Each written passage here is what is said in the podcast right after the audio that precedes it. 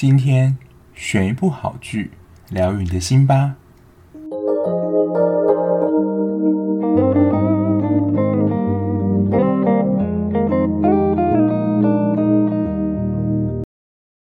Hello，我是小 B，欢迎收听今天的节目。陪你追剧来到海岸村恰恰恰的第十五集来，是倒数第二集。相信就是已经看完之后。可能跟我感想一样啊，就是我觉得第十五集是所有集数里面最感人的一集，因为它这一集也是解开了几乎算所有的谜团了。那十六集就是收尾整个故事。那陪你追剧呢，又迎来了第二出剧的结束啦。那我想问一下大家，就是陪你追剧。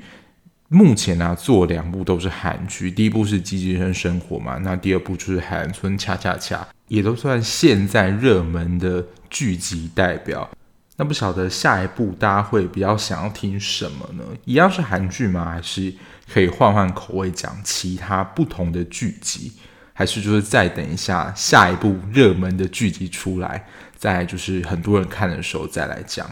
那最近就跟大家分享一下我在看什么。最近真的韩剧很多，而且你说是韩剧的三大始祖美女，最近都有出来演戏，就跟大家分享一下。其实我都有看，目前我最期待也是，其实我都会持续看下去了。但我目前看到可能最有感觉的，应该是《宪政分手中》这部，也真的是大家应该众所期待吧。就是女主角是宋慧乔。然后男主角呢，是之前就演完这一部之后就去当兵的张基龙，这一部真的就是男的帅，女的美，就是大家非常的期待。那目前他播出了两集，也才刚开始。那他比较偏算一个职员剧。那我目前看到第二集啊，第二集的尾巴才会了解说，呃，这部剧为什么叫做《现正分手中》。我是还蛮期待，宋慧乔在里面演的是一个设计师。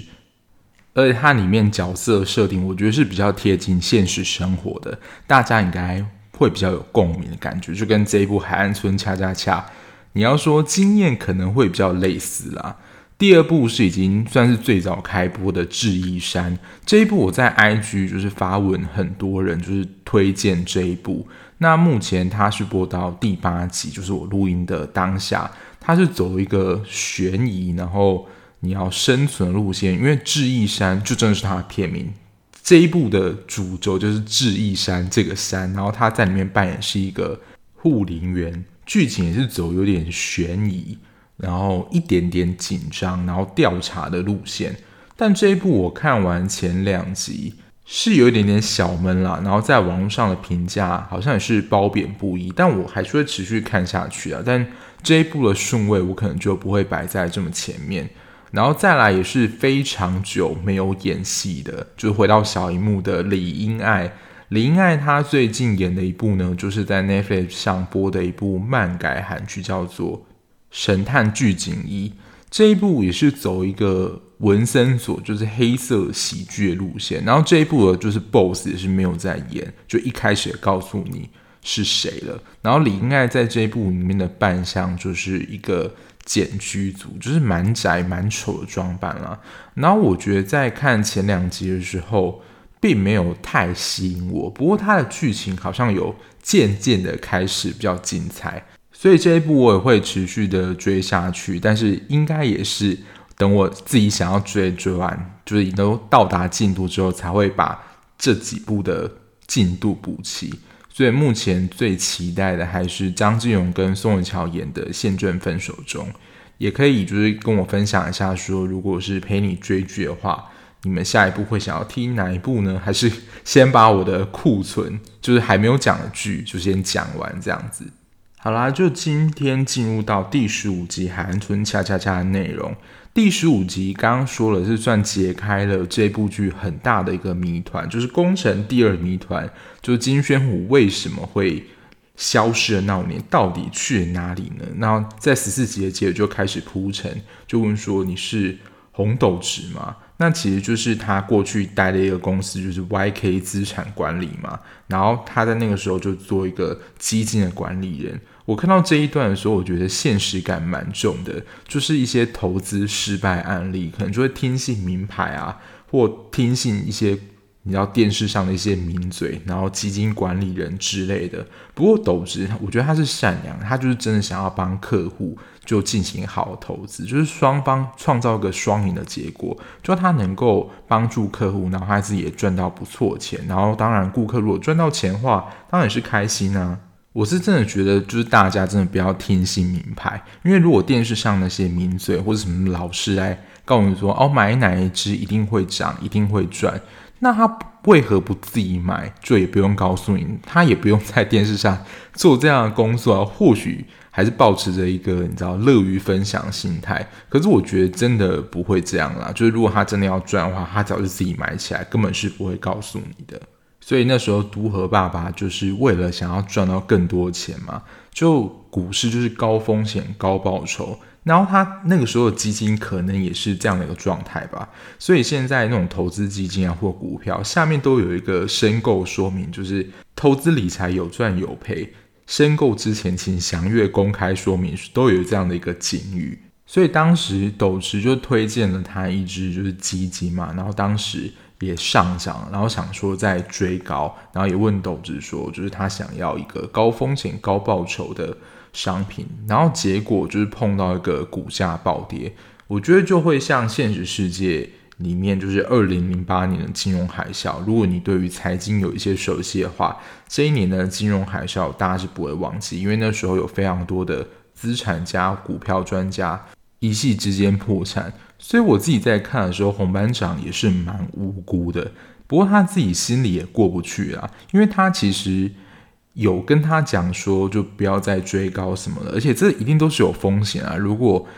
都一直赚的话，他也就自己买起来就好了。不过他因为事情发生之后，也会自责说，如果我当初跟他讲的再详细一点，会不会减少这个悲剧发生的可能性？不过他后来也说啊，就是他儿子因为。很难以接受这个悲伤事实，所以他也只能找一个人责怪，否则就真的是太痛苦了。这就是其实我们在心中的一个防卫机转，要找一个替代羔羊。这样就是，如果你被骂的话，你可能会找另外一个人骂，来让你自己比较好过一点，就有点像这样啊。某个部分我觉得也有点警示的作用，就是大家投资还是要量力而为，不要就是为了要追求更高报酬而你知道。有可能散尽家财等等。不过我也想了一下，我自己的投资风格，我投资一个就是走非常保守的路线。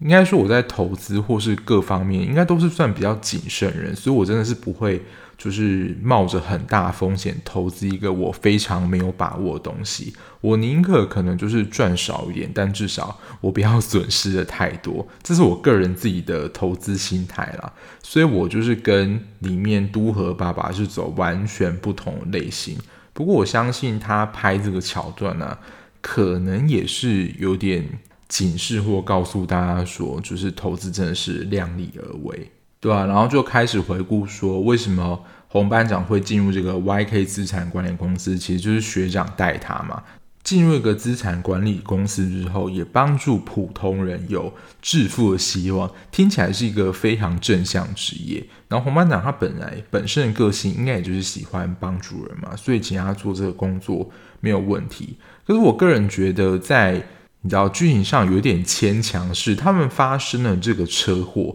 双方看似都撞得很严重啊，可是金宣虎，你知道整个意识还是怎么样，都是清醒的。结果他学长就这样走了。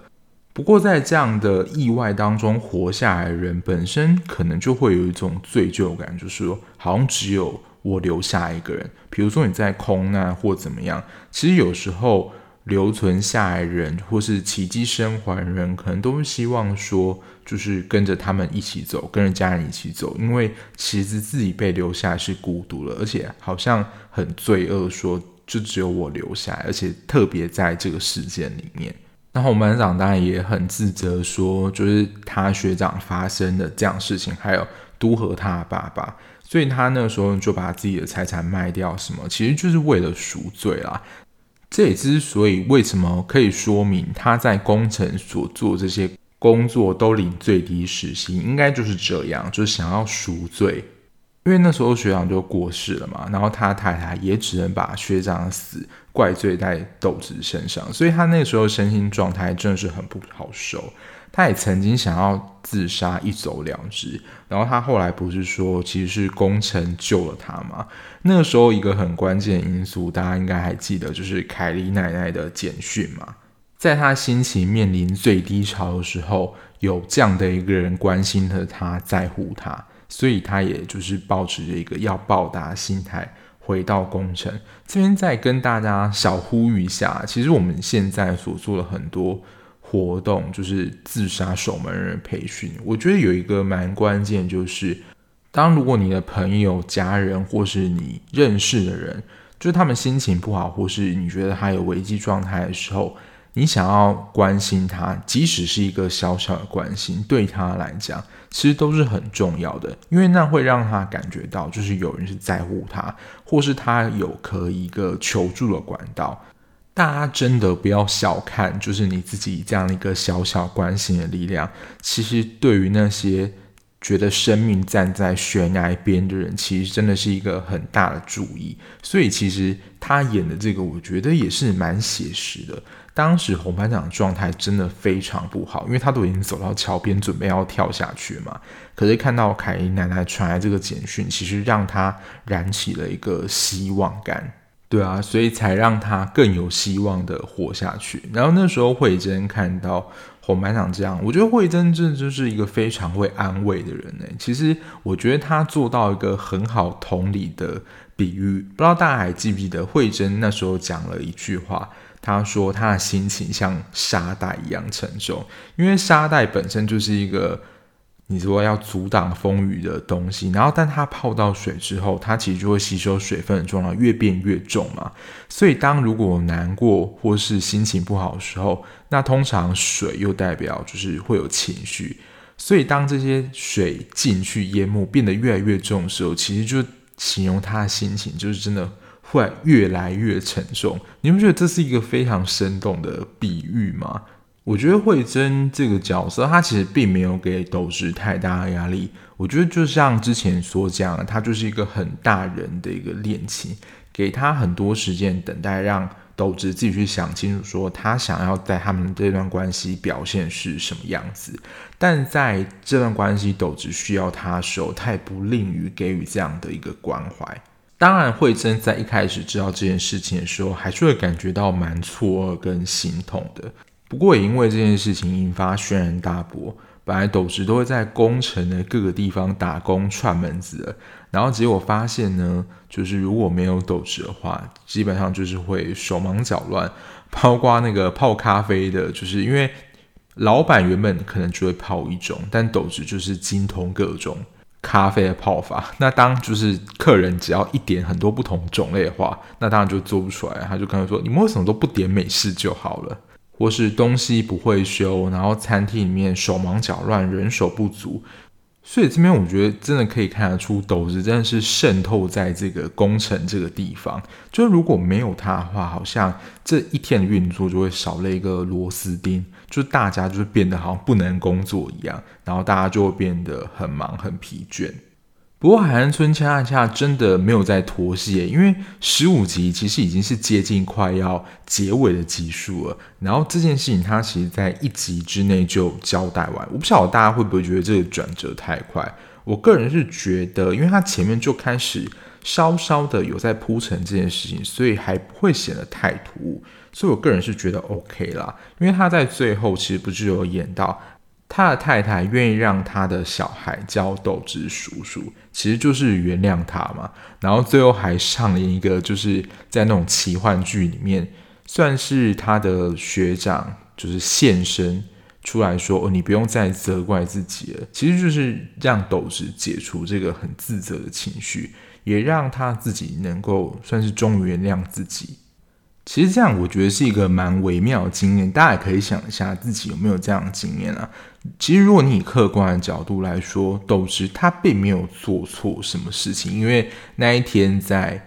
车上就是他跟学长嘛，而且也不是因为他的关系造成这个车祸，就是某一辆车迎面撞上而来。然后刚好学长就是被撞的那一面，所以就不幸的过世了。可是，在就刚刚提到那个自责感会非常的强烈，而且可能会做出一个归因，说都是我的错。如果我当时没有拉着他一起去做什么就好了，这其实会蛮常陷入这样的一个自责情绪的循环，对啊，不过这边真的是心情非常喜的一个很快三温暖，然后就很快的就这件事情做了一个结束。这算是故事当中最主要的一个主线啦，就是宫城三大之谜之一。不过这一集的哭点呢，这只是其中一个。上一集其实有预告说，就是看书籍可能要准备两盒的卫生纸。就先讲一个，你要说小支线，就是池 PD 在竞争会争失败之后，就转到王气化那条线嘛。然后就是他们两个共事之间，王气化其实就对池 PD 产生爱慕的情感。然后后来呢，其实我觉得池 PD 还是比较站在就是王气化的，你知道友情，然后工作就是相伴的这条路线。不过感觉啦，其实就蛮符合他之前的人设，就不太会表达自己的情感。所以他在这一集的时候呢，其实还是以一个比较委婉的表达方式来表达说，不希望王企划离开他。他就跟他说：“你不要跟其他男生谈工作之类的事情。”其实言下之意就是叫他不要走嘛。可是就是你知道情感的变扭或是表达。不过这一集的剧情真的太忙，没有太多时间可以分配给池 PD，所以他跟王企划描述在这一集就真的只是小小简短一段交代一下就过去了。然后这一集的第一个大哭点，我相信很多人应该就是在伊准身上。就是他不想要他的爸爸妈妈离婚，所以他就运用了他不回家的方式，来让他的爸爸妈妈注意到他。我觉得真的是一个蛮大人行为。这件事情我之前有听一个比较资深的治疗师说，就真的小孩会因为不希望父母就是离婚这件事情，而做出一些特别引起父母关注的事情，就是让他们把焦点。回到他身上，而不要让他们关注在离婚这件事情上。而且很感人的一个理由是，过去可能能够一起吃饭，就是因为他得奖，或是有什么特殊缘由的时候才能够一起吃饭。可是现在呢，他是希望说，如果我们没有事的话，就是我们都能够一起吃饭，像是一家人一样。那父母听到这样，当然会觉得很感动啊。其实为了他们自己想要的。家庭呢，不希望父母分开，所以他们自己也做出了这样的一个努力。当然，父母听在心里会觉得很心疼啦，因为离婚这件事情可能是父母之间不论是有什么样的问题啊，但他们选择结束这段婚姻。我觉得对小孩最心疼的是，他其实知道这一切正在发生什么事情，可是为了不要让父母担心，所以他不表达。他自己的想法，所以在最后看了就觉得真的很可怜。说其实他依准啊，就是他心中有非常多他自己内心的想法，不希望父母分开啊，然后希望能够他们在一起啊，这些其实就是他在心里压抑非常久的一些想法，可能也只是他心中一个。希望啊，小小愿望能够被满足。可是我们看就是觉得很感动，就一个孩子居然能够为了父母做到这样的程度，也是真的很心疼伊准呐、啊。这一段是真的蛮感人，但是就是冷血如我，我是没有哭啦，但是我是真的有被伊准这样的行为举止动容到。可是我相信，如果你有类似经验，或是如果你是有小孩人的话，看到这一段应该是会真的。非常的被触动到，然后再来中间有一段华珍跟楚熙，诶，也还没结束哦。其实华珍也是一个你知道感知力非常强的人，就是他跟张永国之间的关系，然后他跟楚熙之间的关系，他其实那个时候就有感受到楚熙是喜欢他的，但因为华珍本身不是同志嘛，所以他自然就是不会接受楚熙。可是我真的觉得华真很伟大，使他最后演绎的那一段，就他还是把楚熙当成是自己很好的朋友。我在上集有提到，就是这种同性之间，然后突然告白之后当不成朋友的可能性，其实在现实的比例是还蛮高的。所以所以真的，如果有这种你喜欢上你的朋友，就是同性之间啦，选择不告白，就是维持现状，朋友比率是还蛮高的，因为他肯定知道说他朋友的个性是怎么样，所以他不会轻易的说出来，以避免就是这个友谊的关系被破坏嘛。可是华真就是真的很 sweet，他就跟除夕讲说，就他已经知道说他可能的性倾向是这样，可是他接受就是原本的他。我其实之前一直讲过很多遍啦，就是在很多情况下，我们会觉得很感动的是，就我们比较脆弱或是黑暗的那一面，或是不想要被人家看到的面。就你在乎的那个人是能够全盘接受，或者觉得说哦，那就是你的一部分。就我如果要喜欢你的话，我也会就也能够去接纳你的过去。这最经典的一个例子，可能之前也有讲过啊，就是如果比较前面集数没有听过的人，就是之前贾静雯那时候康熙来了还在的时候，修杰楷就要被问到，还是贾静雯，我有点忘记了。因为贾静雯非常担心说，因为他们是姐弟恋嘛，而且那时候贾静雯其实有一个女儿了，她又很担心说修杰楷没有办法接受这样的情况，她对于这样的关系感到非常焦虑。那时候修杰楷真的讲了一句，我觉得是非常你知道动人，不能说至理名言啊，但是你会觉得说真的非常暖心的一句话。他就说那是他的过去啊，那也是他的一部分。所以就是他讲出这样的话，其实就是你会觉得很感动，就好像你最脆弱、最丑陋的那一面，你的另外一半都能够接受的时候，你可能就会认定说，哦，就是这个人了。因为即使我在他的面前展现我最脆弱、最丑陋的那一面，他都能够接受的话。我好像也不会这么不堪了，所以真的啦，在宫城这个地方，就《海岸村恰恰》这部戏里面角色，我觉得他每个角色，你不能说就是你知道非常阳光正向还是怎么样的，可是都非常的暖心，或是有一段不为人知的过去，但这个不为人知的过去，或是某一些设定，又不会让你觉得离你的经验很远。我觉得最近像是《俗女》啊，或是《海岸村恰恰》，他们的剧情都其实非常接近真实的人生，就是我们的共鸣感会很强，而且在演出的戏剧张力上，不会让人觉得很浮夸，或是离你的经验很远，所以很多其实都会感到非常暖心跟有共鸣的。再来最后一趴，应该是迎来第二个比较大哭点。说实在，这一段是我有猜到，可是你知道，一直觉得想要做好心理准备。可是就是对于离别或死亡这件事情，我之前也算有谈过啊，就是死亡离别这件事情对我来说，现在已经稍微比较坦然一点。可是他这样演绎手法，还是会令人觉得就是心很酸了。就是其实，在最后的时候，坎梨老奶奶跟她两个同龄的姐妹呢，她们就是躺在床上，就是要睡觉了嘛，然后就在细数可能过往的一些讯息，然后就在讨论说，呃，现在生活过幸不幸福啊？然后你觉得幸福是什么？开始有一些比较哲学讨论了。然后我觉得，就是活到那个岁数的境界，我个人觉得啊，我自己本身就是一个灵魂比较。老的人有时候也会开始思考说：“哦，幸福就是我觉得幸福是怎么样的模样。”然后那个时候，其实我觉得凯老奶奶回答答案说：“其实就好像你的人生走到一个阶段之后，某一种豁达，任何的小事其实都会变得蛮幸福的。”像他其实就有提到说：“哦，去过很好地方啊，看过。”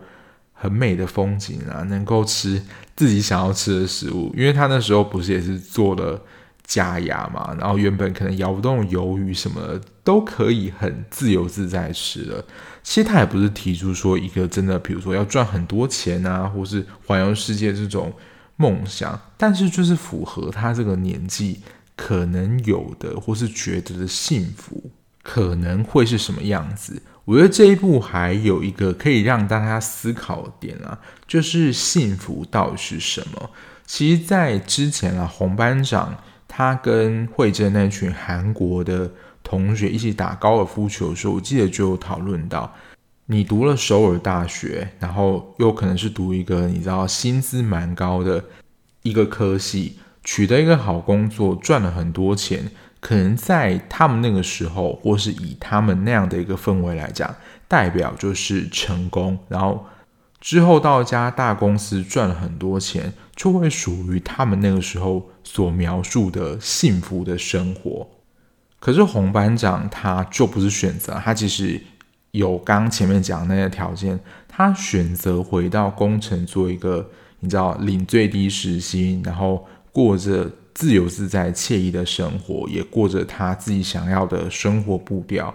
这样的幸福其实就会跟韩国首尔他们原本定义的成功或幸福非常的不一样，就走上完全不同的道路啊。可是真正的幸福到底是谁定义呢？其实就是自己嘛。就是你有没有办法，就是摆脱别人的眼光？因为别人就会觉得说你怎么这么傻，放弃这么高薪的工作什么的。可是真正的幸福，其实就真的是。自己才知道你现在这个阶段想要是什么，其实真的没有人可以管你啊，只是你自己也必须要，你知道耐住这种世俗的眼光，对啊，所以就是在他最后人生的阶段里面，我觉得人在就是离世之前，其实你要说会有一些预兆啊，就是开始回顾过往的一些心得，或是过去发生一些事情，就很像是人生的跑马灯，我自己也。渴望了，就是如果真的最后要离世的时候，是能够不要有任何的遗憾离开这个世界，是很平顺的走。这是我相信是大家渴望幸福离世的方式啊。之前在文森佐那一集，文森佐有一个非常大的你知道金句，如果没有看过文森佐的人，就是帮大家讲一下。他说：“后悔是人间最残酷的炼狱。”有时候心情我们会揪在那里的，其实不是害怕我们自己做错了什么，而是我们后悔自己没有做了什么。这也是之前我补习班老师，他之前啊在安宁病房那边服务。安宁病房就是他可能就是得到一些医学上他没有办法再治疗的一些疾病，然后最后一段时间就会在那个病房度过自己接下来的日子，就是能够希望平静的走。他们对于自己人生当中可能做错什么，他们还不会觉得怎么样。可是他们最后悔的就是他们没有做了一些什么，就是他们自己想要做这些事情，然后有非常多的你说原因或是理由，你自己想要做这些事情没有去做，或是就排除在你的人生计划，结果后来才发现，原来当时就是错过这个机会。原本你想要做的事情，然后没有去做，然后就在心中留下了一个遗憾。虽然这是一个老生常谈，甚至可以说是一个老掉牙的梗，就是说爱要及时。不过我真的觉得蛮感动的。前几年有流行一个广告，就是有拍摄一群小学生，他们要在父亲或母亲节，尤其是母亲节的时候，用手机打，就是。妈妈，我爱你。但你会看到很多人其实都讲不出来。当然，就是情感的表达上，华人是比较内敛含蓄之外，但是因为其实这句话就是会触动到非常多的事情。可是我觉得它有一个很好的示范，就是就是你对于家人的感谢或怎么样的话，可以很及时的表达，让家人知道说，其实你是爱他们、关心他们的。将会有一首歌，大家应该也是蛮熟悉啊，就是周杰伦跟方文山替他们作曲的《落雨声》，里面有一句歌词，我真的觉得写得非常的好。翻成国语就是：你不要等到就是父母都已经不在了，你想要尽孝也来不及了。因为我们可能都会想，就是以我们想要孝顺的方式，比如说让父母住好一点的房子啊。过比较好生活啊，那这些的条件之下，其实可能建立的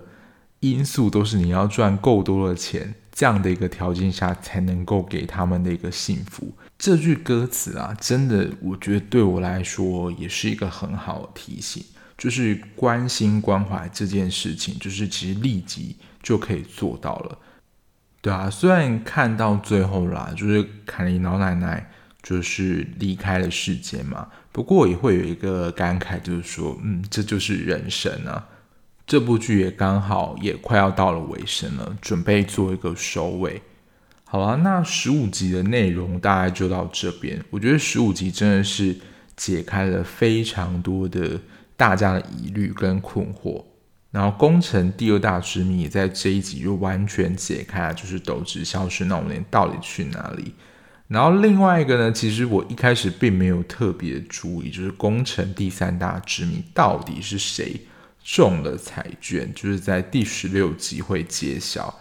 不晓得大家有猜到吗？我是完全没有想到是这个人，但他对于整个主要剧情来说也不算有太大影响啊。就是因为觉得说，哦，原来是他。